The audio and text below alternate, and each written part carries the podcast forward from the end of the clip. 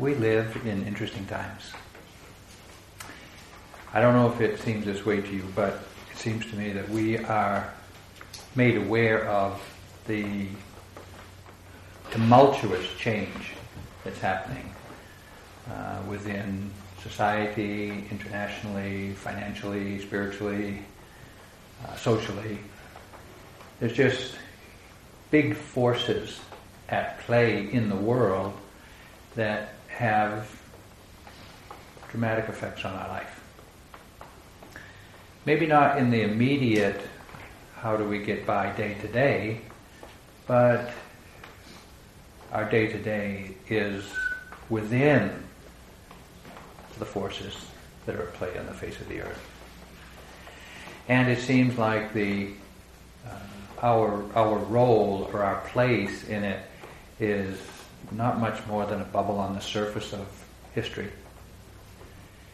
And yet, we each are called upon to live this human life to the best of our ability in a purposeful, uh, meaningful, uh, meaningful way.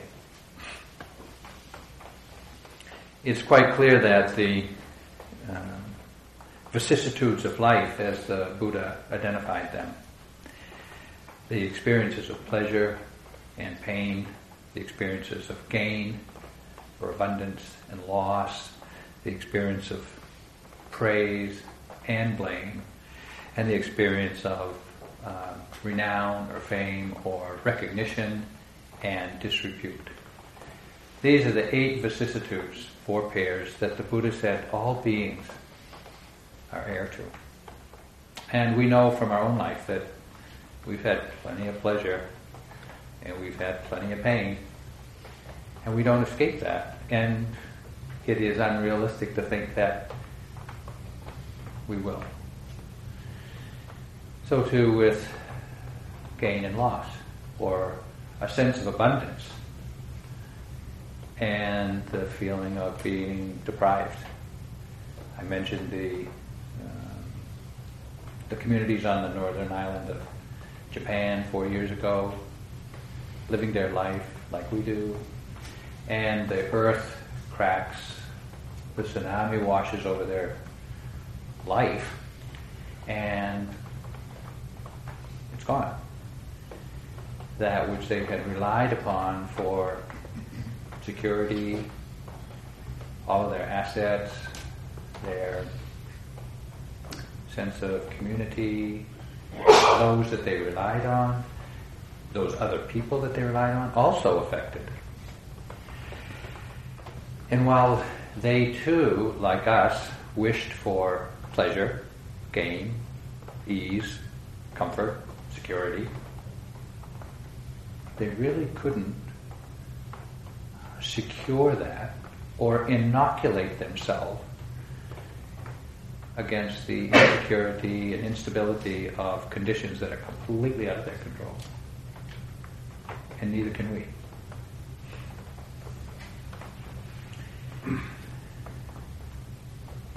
But imagine that you were there and were able to get to an upper story while the waves, while you could watch the surge below you, pick up your car, take it out to sea, pick up your neighbor's house, take it off the foundation. And after the waters recede, and you're in total shock, and it's hard to imagine what you would be feeling. And you walk downstairs and you come out on the street, who would you want to meet?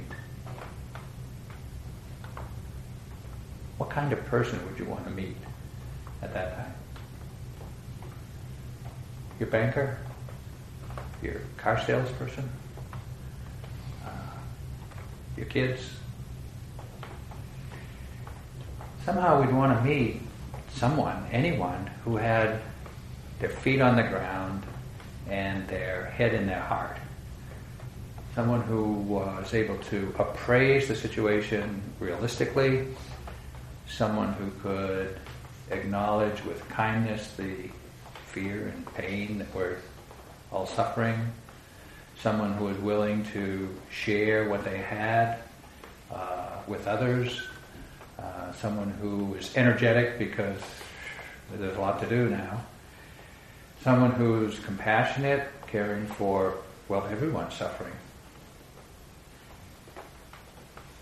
Someone who can tell you the truth compassionately. Someone who's willing and somehow able to acknowledge that it's gone. You know, a lot of what we had is gone. You know, there's no recovering it. Uh, even the stability of community is gone. Someone who's able to just really see and acknowledge the truth without being unduly harsh, without being, you know, overly dramatic. I don't know if you could be overly dramatic in that situation. It's dramatic. But also not succumbing to, you know, kind of the the feeling of impotence in the face of catastrophic thinking. Someone who could feel empowered, uh, effective, autonomous, able to marshal whatever resources were available within themselves and outside. So you can see that what you who you'd want to meet are people that have, you know, just they're just good people, kind, generous, compassionate, knowledgeable.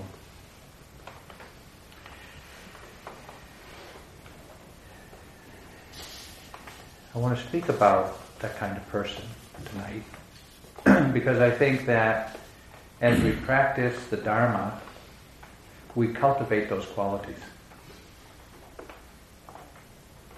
Kindness, generosity, compassion.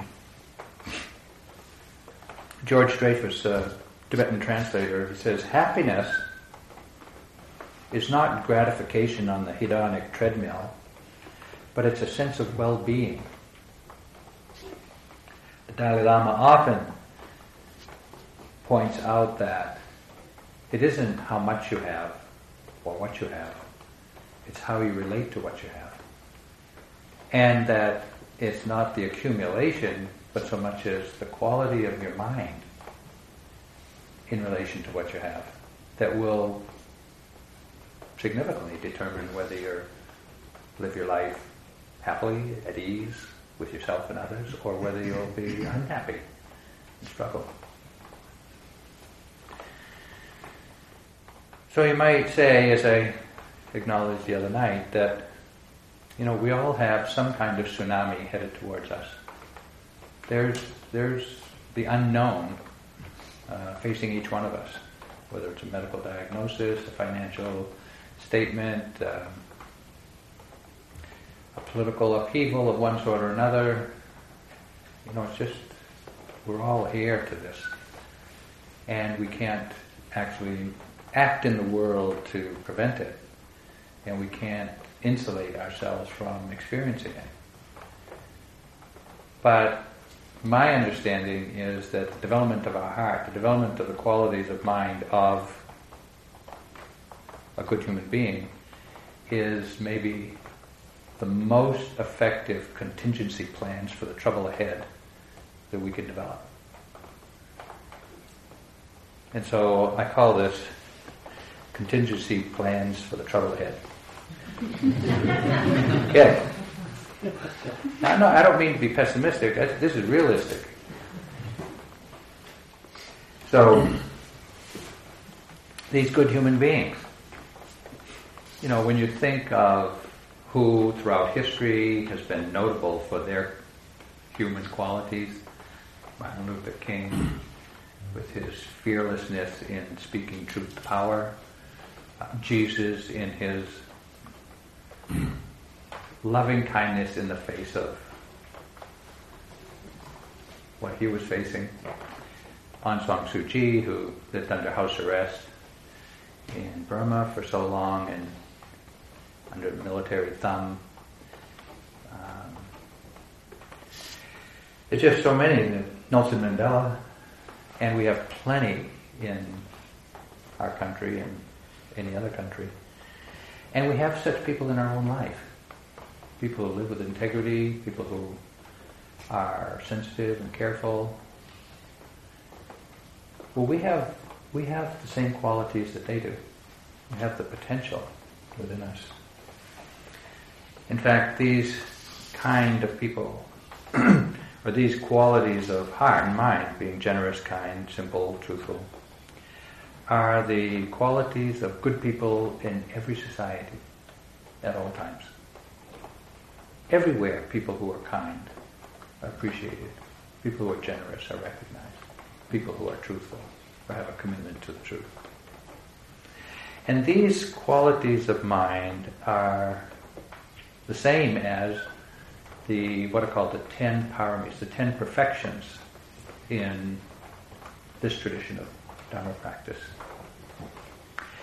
So I want to mention these ten qualities of mind because I want to speak about them in general and speak about some of them in particular. I don't know if I mentioned, but Buddha said that to establish your life in the Dharma, to rest your life on the truth, the way things are, requires three trainings. The practice of generosity, the practice of sila, or living in harmony according to the precepts, non-harming, and bhavana, development of mind through tranquility and insight. And any two of those are great, but not stable. We need all three of those practices to stabilize our life in the Dharma, to live a Dharma lifestyle. So generosity and morality are two of these qualities of mind. Renunciation, the act of letting go, is another of these qualities. And in fact, you remember I spoke last night about the Four Noble Truths. Second Noble Truth is the cause of dukkha, is clinging, craving. And this second noble truth is to be abandoned. The clinging is to be abandoned. The whole practice of the Dharma is learning to let go. Nothing whatsoever is to be clung to, Buddha said. Nothing. And when we see the radical impermanence of everything in our life, it only makes sense to let go. But it's not easy. And so all of these practices, all of these practices, all of these qualities of mind are practices of letting go. Wisdom, of course, is necessary as well as energy. Patience, the Buddha said, patience is a supreme virtue. Supreme. It's like nothing is accomplished without patience. Truthfulness, as hard as it is, is still a virtue. You know, and, and we know it's hard because when we know someone, when we know of someone, or when we know someone who has a a commitment to the truth, speaking the truth, acting on the truth, acting on their own inner truth, it's notable.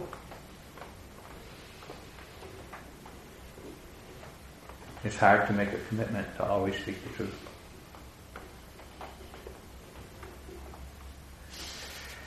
And resolve is another. Resolve is the quality of mind that is steadfast. It's not quite the same thing as a commitment, but it's knowing the direction you're going or want to go and being willing to reorient yourself every time in that direction even if you don't know what's involved, you can be resolved about it. And with resolve in the mind, with resolve in the heart, it's not like you're stiff-minded and aggressive and ambitious about it. It's just you're determined, you're resolute, and sometimes that's necessary. Often that's necessary. Loving kindness and equanimity, two of the Brahma Viharas, or the divine abidings of the heart, are also the last of the ten qualities. It is said that, you know, the story of the Bodhisattva who became the Buddha uh, hundreds of lifetimes ago, eons and eons and infinite time ago, uh, there was this being, uh, the ascetic Sumedha. And Sumedha had been an ascetic for some time, and his mind was very clear and very pure. And one day when he was walking for his alms in the village, there was a big hubbub in the village, and he inquired what was going on, and they said, oh, the Buddha is coming to town. And this was at the time of Dipankara Buddha, a Buddha before our time. And so he wanted to see the Buddha, so he got a place along the pathway to prepare for the Buddha, you know, put some flowers down and whatever. So he was there, and when he saw Dipankara Buddha coming uh, towards him in the village, he, through his own development of mind, he could see the radiance, he could see the nobility, he could recognize the um, just the quality of being of Dipankara Buddha. And so he understood what a Buddha was, someone who purified their mind, perfected their minds, and uh, act in the world out of compassion for the suffering of others. So when he saw Dipankara Buddha, he had this aspiration, he had this aspiration arise in his heart that one day he would like to become a Buddha.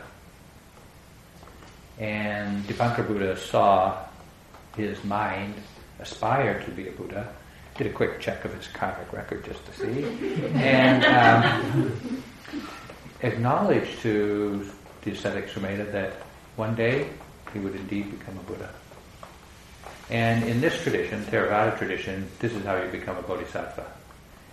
You aspire to become a Buddha, and it is recognized and confirmed by a living Buddha, and then the work begins. It's also said that that ascetic, Sumedha, if he had heard one word of teaching from Dipankara Buddha, he would have been done, would have finished his work, freed his mind, uh, become fully unencumbered with attachment, aversion, and delusion at that point. But instead, he made the vow to become a Buddha, and, be, and with that, he became a Bodhisattva, one who's destined to become a Buddha. And to do that, he had to live or he went through hundreds of lifetimes, hundreds of more lifetimes in the most trying and difficult situations in order to perfect these ten qualities of mind generosity, renunciation, energy, truthfulness, wisdom. Hundreds of lifetimes. And when you read the stories of those lifetimes, they're called the Jataka tales, and you read the stories of what that being in that form, in that lifetime, had to go through. We got it easy. You know, nevertheless, we still have our own challenges. But someone who was so willing to undertake those lifetimes in order to perfect these qualities so that they could awaken to become a Buddha and then to have the effect that our Buddha, you know, Gautama Buddha, has had in the world. Now, who else do we know from 2,500 years ago uh, has had that much effect on the world? Jesus, Muhammad, there's a few, but there's a lot that lost to history.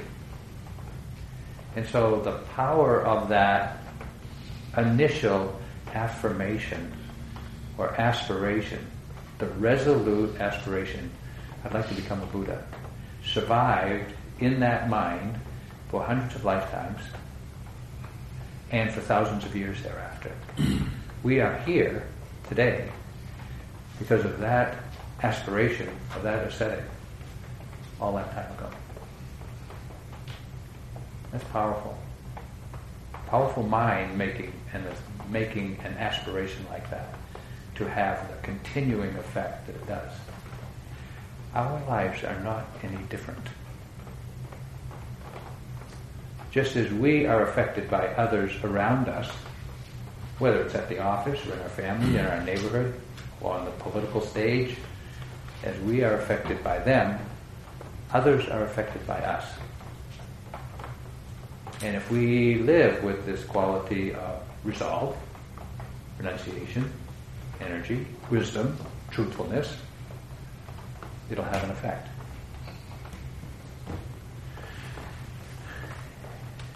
So the Bodhisattva perfected these qualities in order to become the Buddha. And what that means is he made, through his practices, he made these qualities the default setting of his mind.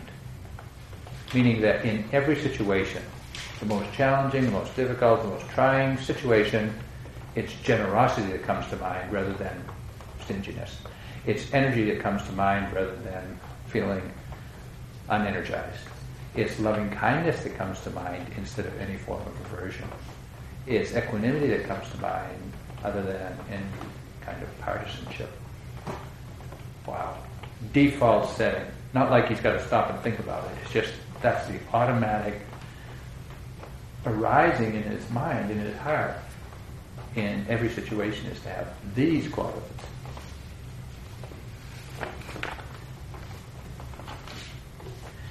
So while we see this and the value of these qualities in the Buddha, and we might appreciate them in our own times of trouble, we too have the potential. We all know that we, we, we've been generous, we've been loving, we've been understanding, we've been resolute, we've been truthful. We, we, we, we have these qualities of mind to some degree. There is a potential for further development in our heart. And we all know that. And we all know that we have a choice many times a day if we can remember that patience is an option. Equanimity rather than shrill partisanship is an option. So, while we have these qualities inherent in us, they may not yet be developed. And the way they are developed is to recognize them and recognize that we too have them within us. And if we acquire the knowledge and the aspiration to develop them, then we can practice and receive the instruction, receive the guidance, watch our own efforts to uh, develop them, and learn from our mistakes, as Sayadaw Tejaniya says. Mistakes are the stepping stones to wisdom. Mm. So in that sense, there's really no mistake. We just have opportunities to develop wisdom if we if we're paying attention with that understanding. But let's face it, to choose to develop these qualities of heart and mind is going to bring us face to face with our conditioning. And our conditioning is to not always to be that loving. It's not always to let go, It's not always to tell the truth. And in our society, as much as we would like to think that, you know, we are generous and we can be truthful and we can be uh, non-harming, sila. When you look at the society we live in, and I'm not picking anybody in mind, but just the, the culture, not just our society, but the whole culture. It's like humankind does not display these qualities in spades.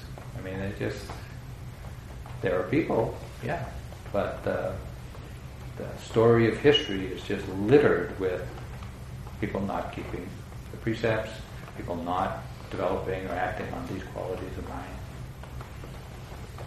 And even in our own life and times, to have an opinion about everything, whether you know anything about it or not, is necessary to have a, a, kind of an equanimous, balanced mind in a political discourse is useless, ineffective. And so we are taught to have a very partisan view of everything and to be shrill in speaking. That's our conditioning. And if we're going to try to develop equanimity, we may feel very ineffective. But that's something to weigh. Is it more important to develop equanimity in your own heart or not? Or we take truthfulness. we live in a society that condones and rewards not telling the truth. Whether it's Wall Street or Washington or Hollywood or your neighborhood, we don't, we don't, I mean, we, we tolerate it. I mean, the advertising that we live with is phenomenal. It's not true. And does anyone, I don't mean just current, but does anyone ever trust politicians to speak the truth? Like, it's hard, it's hard to. And so what happens when we live in a culture, live in a society like that? Well, we tolerate it.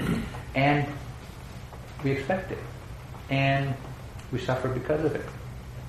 And we act like that ourselves. Well, society's standards of truthfulness and non-harming and equanimity and loving kindness may not be sufficient to awaken.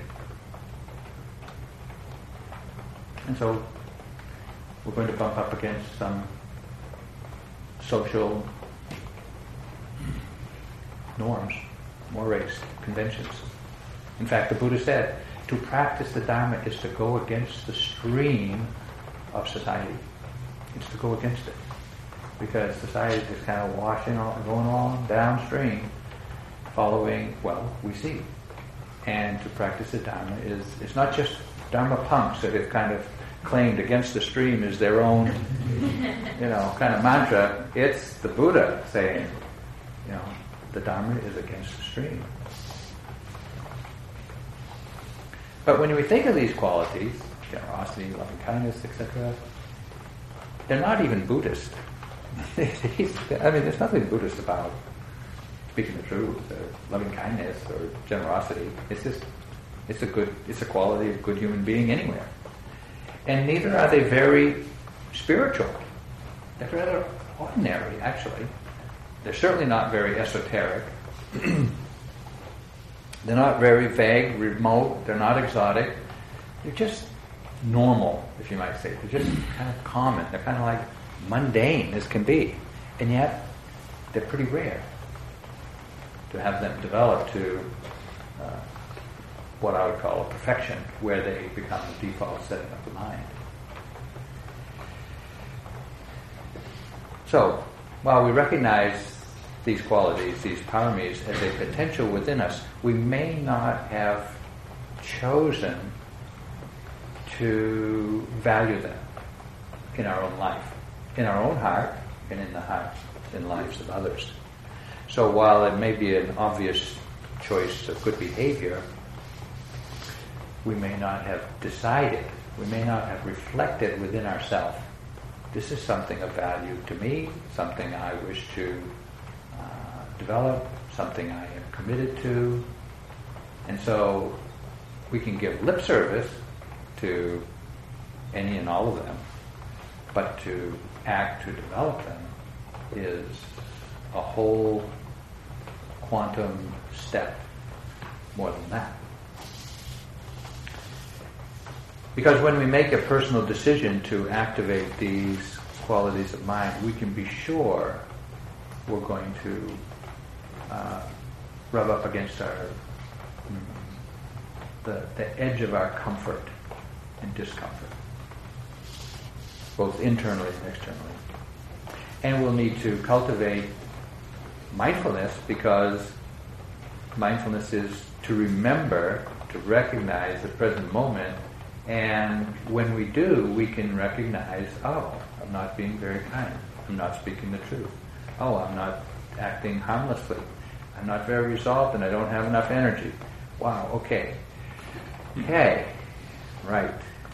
So there's room.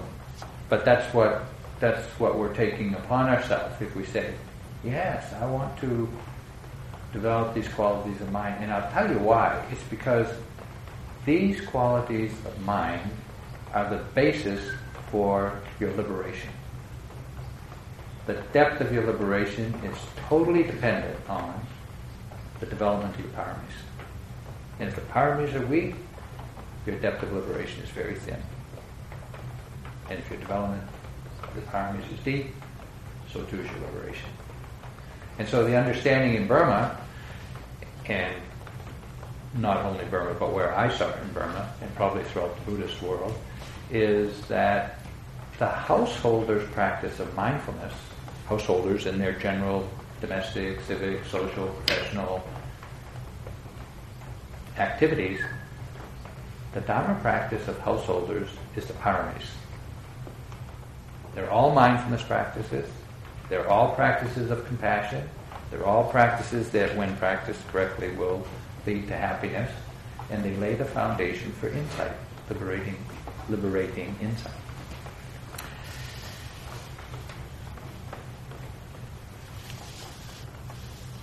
And by paying attention, by being mindful of the opportunity to be patient, the opportunity to be more balanced, equanimous, and then we act on it, we'll pay attention to the result of our actions and have the opportunity to measure whether, or to, to see whether it was effective or not. Whether it really brought some kind of ease to the heart and mind, or whether it got us further entangled in some attachment aversion.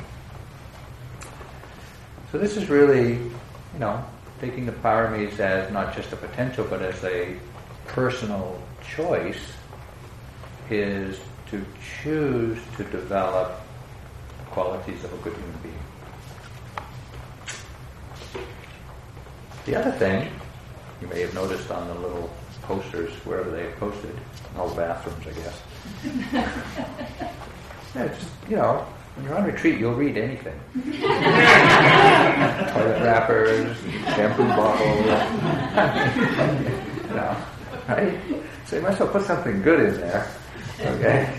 So all these, all these paramis are uh, also practices of the Eightfold Path factors. And I've, I've, I've mentioned them, some of them, during during the retreat. They're all mindfulness practices, they're all happiness practices, and they're all practices of letting go. Practicing the second noble truth, abandoning clinging, abandoning craving. One of one retreatant on a, at the end of a retreat like this said, I want to live a Dharma lifestyle.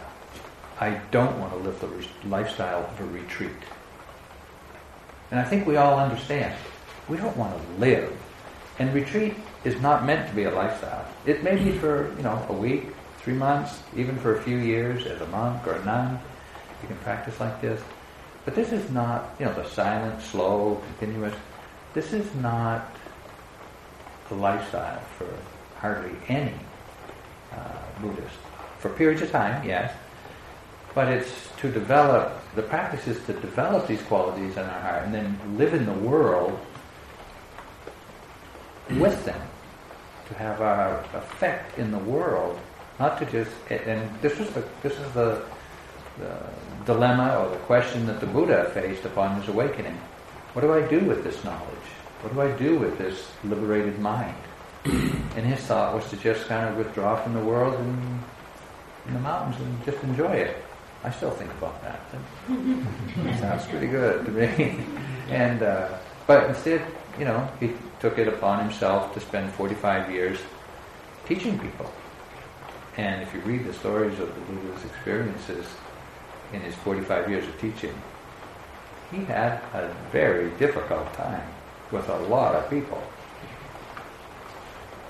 It wasn't easy.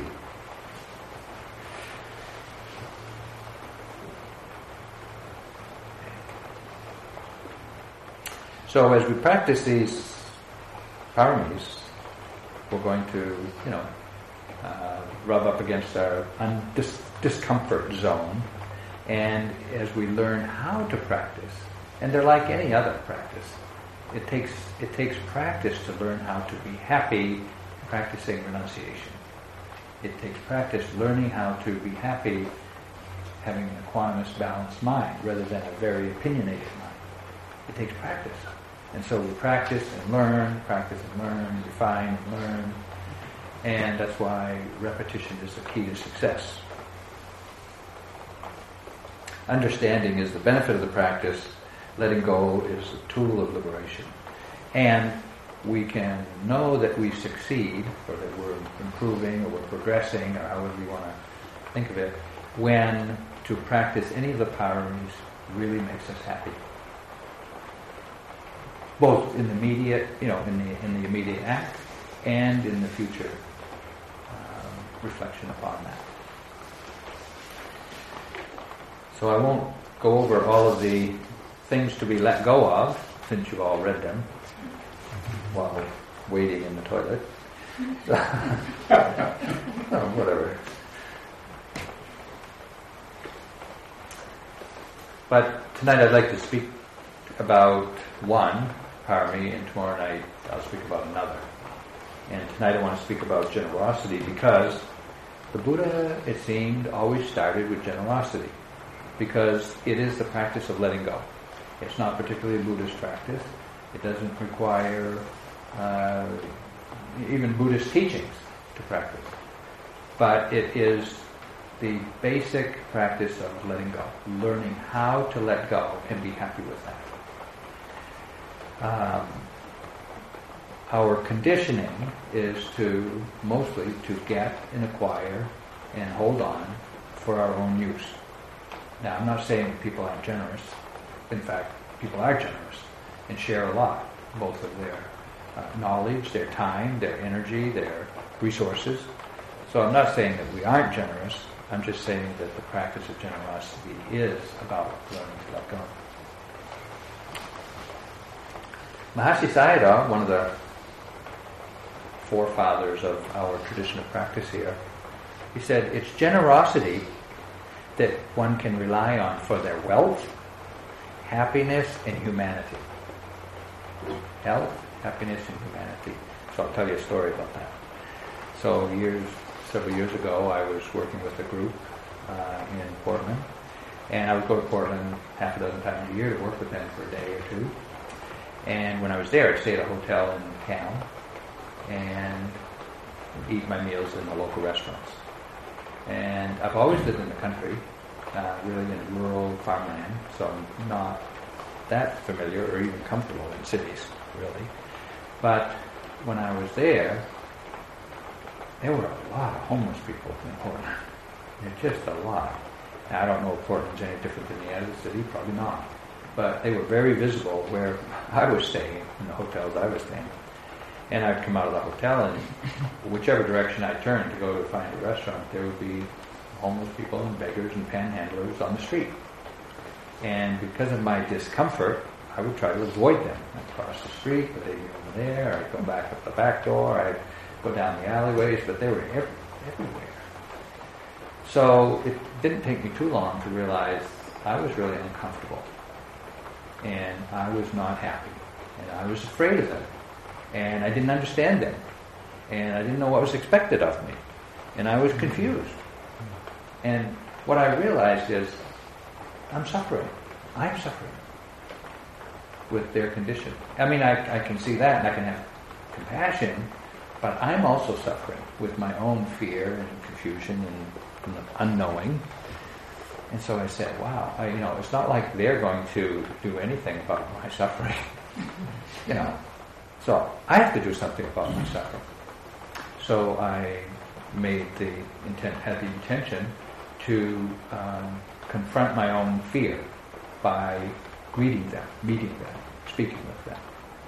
So I made a, a practice of just going up to and speaking with the homeless, the panhandlers, the beggars, if they were coherent and I mean some weren't, but if they were able to be approached and connected with, and most are. And it was really amazing. It didn't take long before I realized these are people. I mean, you know, somehow we get this image or something like they're just so far gone or so far out there. I don't know. You just can't relate to them. And yet, they're all very easy I found very easy to relate to. Because I would ask them, like, how's it going? You know, how's it going today? You know, and they have an answer. It's not like they're incoherent or they don't have an answer. They're not just hostile or anything. They just, you know, well, it's going good today. It's not going good. I'm looking for this. And I'd always ask them, what do you, what do you need?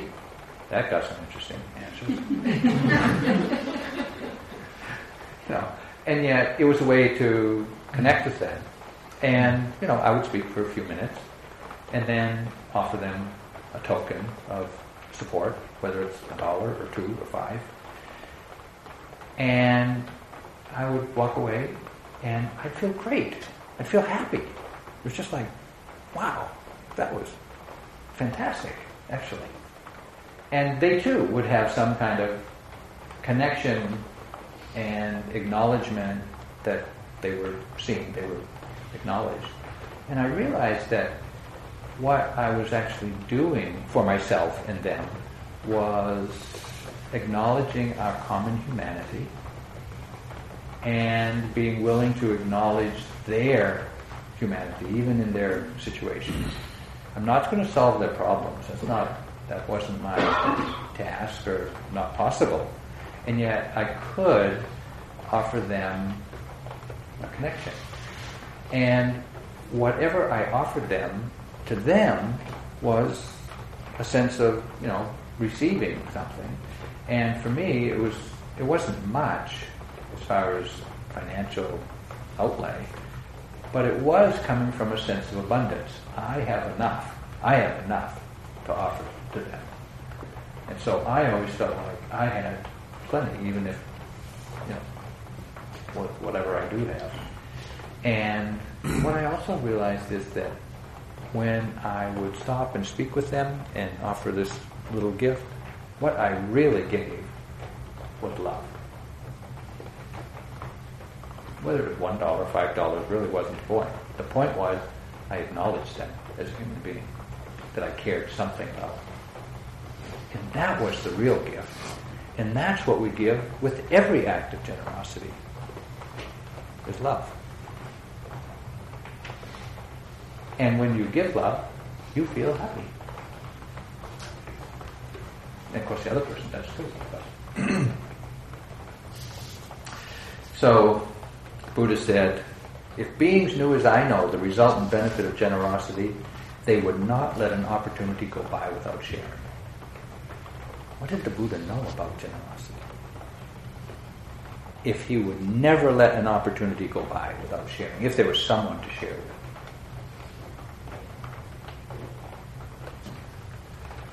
He lived a lot of lifetimes before he became the Buddha. He must have learned a lot. so Nicholas Kristof, one of the op-ed writers of the New York Times, wrote this um, column a while back, and he said research at the National Institute of Health has found that when one thinks of offering generosity to charity areas of the brain light up that are usually associated with selfish pleasures like eating and sex, implying that we are hardwired to be altruistic. And he concluded that while charity has a mixed record of helping others, it has an almost perfect record of helping ourselves. Wow. Not sex, drugs, and rock and roll. It's sex, Food, generosity. Okay. Right, I like that. So, as we practice generosity, we can come from a place of sharing, but also out of compassion for not only the recipient, but ourself. Because the practice of generosity ennobles our own life. It's not just helping those who need help. Our hearts also need help in being less attached to things, stuff, our sense of poverty, our sense of whatever it is. And so when we practice generosity, we're not just helping the recipient, we're actually nurturing and nourishing our own heart to be more connecting, to be more generous, and learning how to let go is not, it's not the learning how to let go of your resources, it's learning how to let go of your attachment to resources, to sense of self, to views and opinions. It's learning how to let go of attachment that we're learning when we practice generosity. Okay. So another story. Before I went to Burma, I was living in, to become a monk, I was living in Massachusetts. Read a newspaper article about a potter living by who was, um, he uh, did pottery in a Japanese, a Japanese tradition where he fired his uh, kiln with wood. And he had uh, brought over and built a Japanese tea house in his, near his uh, pottery studio and display room and he offered, had someone from Japan there offering tea ceremony. Well, I, didn't know what that was about, but it sounded interesting, so I decided to go. so I went to uh, see him, and, and went to his place, and it was an old New England farm and farmhouse and barn that had been converted to a potter's studio, workshop, and gardens. He had beautiful gardens all around the place. So I wandered around for a couple hours, just poking my head into the shops and the showroom where he did his work and the kiln and all that. Had the tea ceremony. And I wanted to thank him for just creating such a beautiful place because it was like, you know, when you go to some of these beautiful gardens, you walk around, it's like a meditation. It just, it transforms your mind. And that's what that did to me. So I wanted to uh, thank him, and I inquired, but he wasn't there. He was traveling. So I said, okay, well, I'll come back. Later I found out when he was back, and I wanted to take him a gift because I felt like he'd offered all of his efforts to us, to me, freely. So I wanted to offer him something. I didn't have much at the time. I was not very skillful with money. But I used to bake bread every week. So every weekend I'd bake bread because I was a builder and ate a lot of bread. But I always baked six loaves, and during the week I'd eat five. So I always had one to give away. So I wanted to give him a loaf of bread. He was a single guy, about 55, 60 maybe. And uh, so I said, maybe he'll like bread.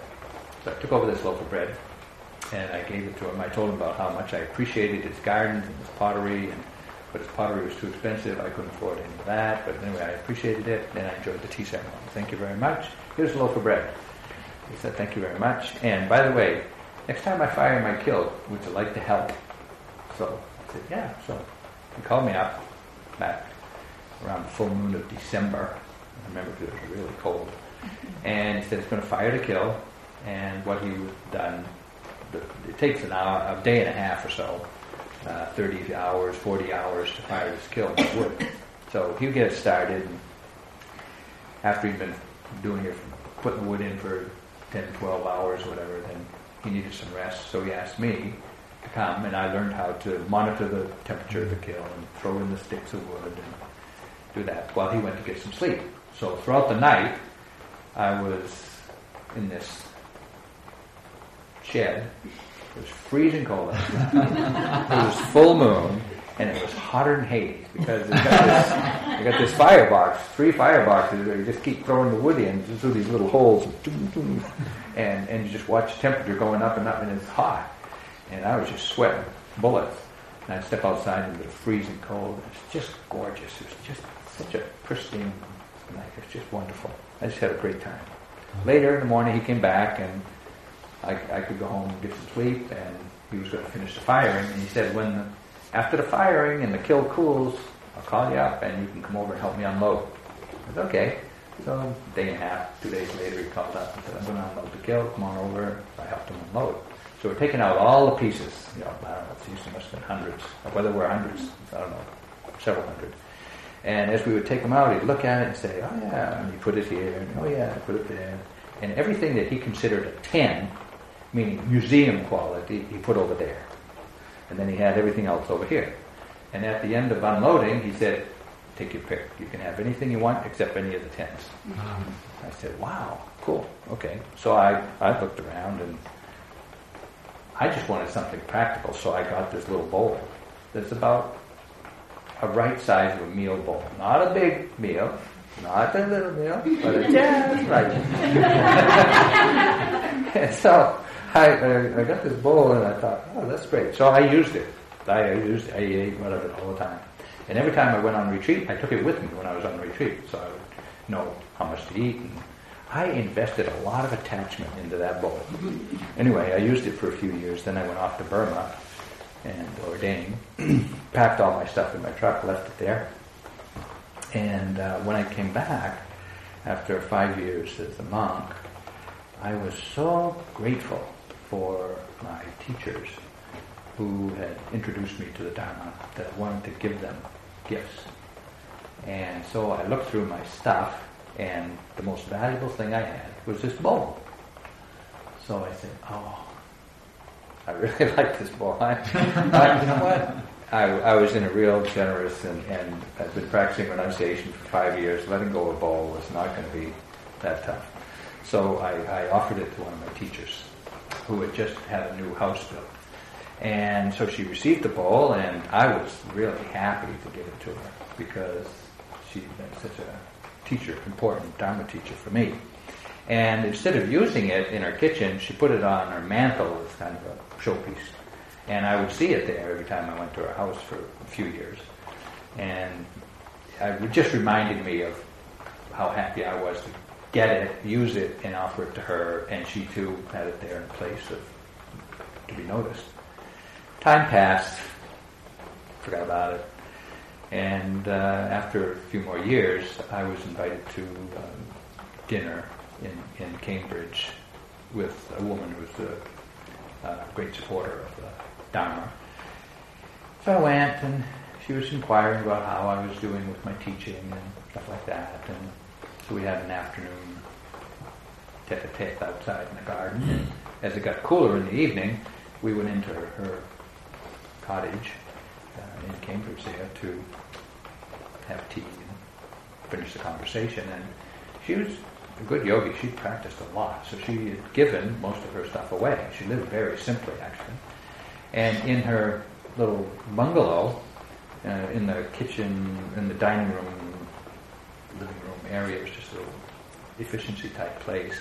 There was, you know, her table, and then there was a little Buddha about two inches high on the mantel of the fireplace, and over in the corner was a, a chair, a coffee table, and then a two-person love seat type of thing. So she said, "We can have our tea over here."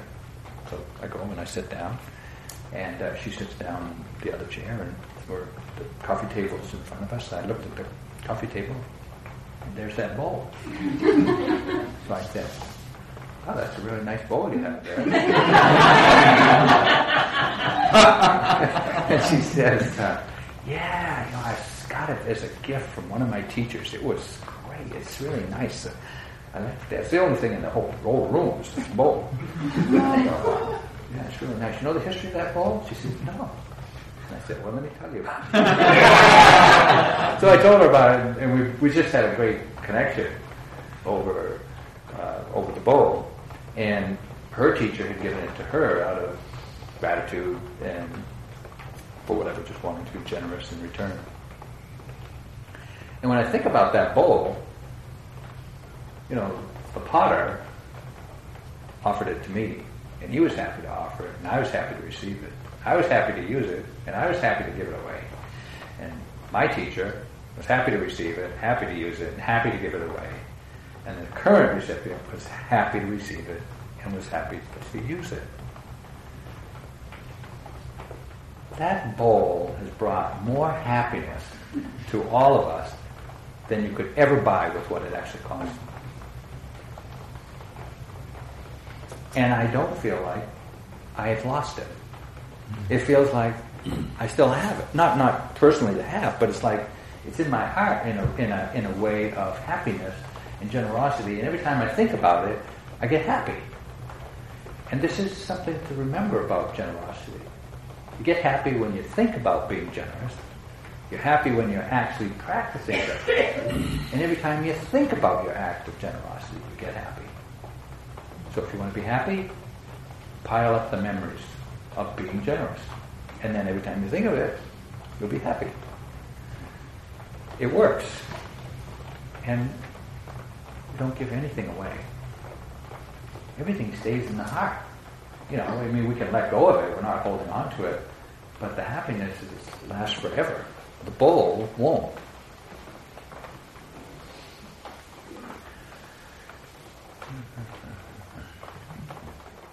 A wise person, the Buddha said, gives a gift carefully, gives it with his or her own hands, gives it showing respect, gives a valuable gift, gives it with the understanding that something will come of it, and on the dissolution of the body after death, will reappear great among the gods or great among human beings. And why is it that the Buddha said, oh, you should give a gift carefully, with mindfulness and awareness. Give it with your own hands. Give it showing respect, giving a gift of value.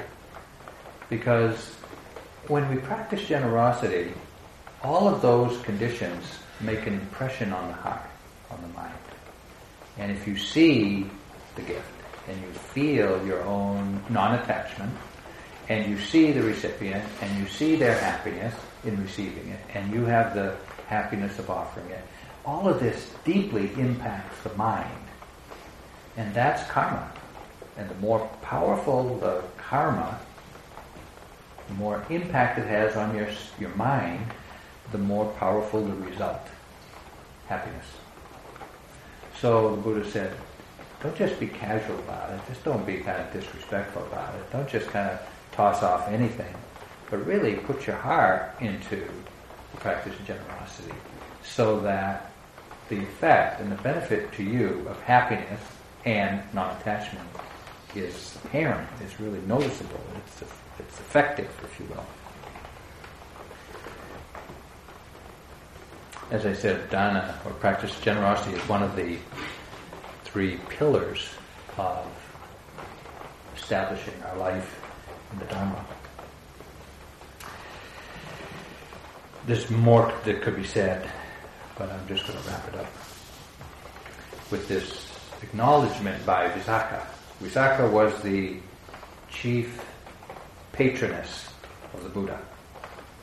She was the one, along with uh, what's his name? I can't remember his name. But huh? Anathapindika? Yeah, Anathapindika. Anathapindika and Visakha were always the ones that provided the big events, always did the ceremonies of the Buddha, always provided everything. Ended up giving away all their wealth. But she says, when I remember my acts of generosity, I shall be glad. When I'm glad, I'll be happy. And when the mind is happy, my body will be at ease and tranquil. And when my body is tranquil, it'll feel pleasant. I'll feel pleasure. And when I feel pleasure, my mind will become quite collected and stable. And that will bring about the development of the spiritual faculties that I spoke about the other night, the spiritual powers and the factors of enlightenment. Just the practice of generosity supports the arising of the five spiritual faculties. We're well on our way to liberation. The Buddha also said the Dharma protects those who protect the Dharma. And the gift of the Dharma excels all other forms of giving.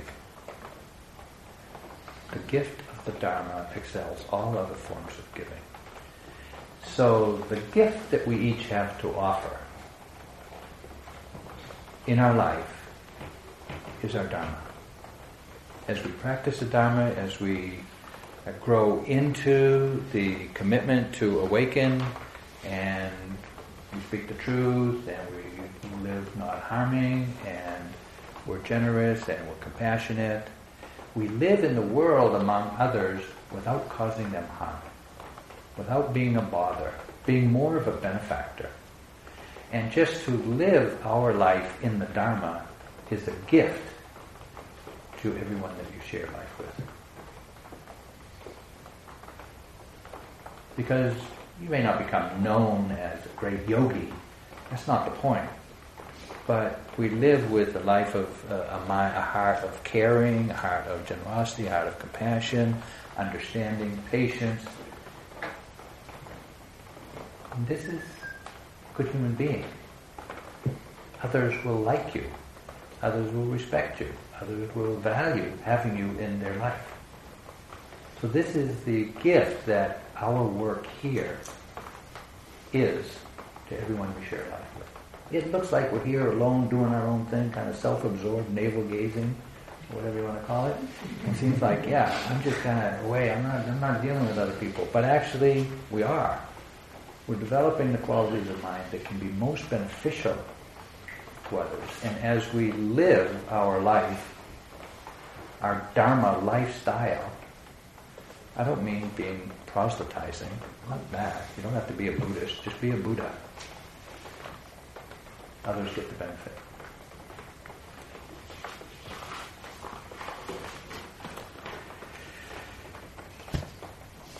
As Mahasi Sayadaw acknowledged, it is generosity that one can rely on for one's wealth, a sense of abundance, one's happiness, and one's humanity.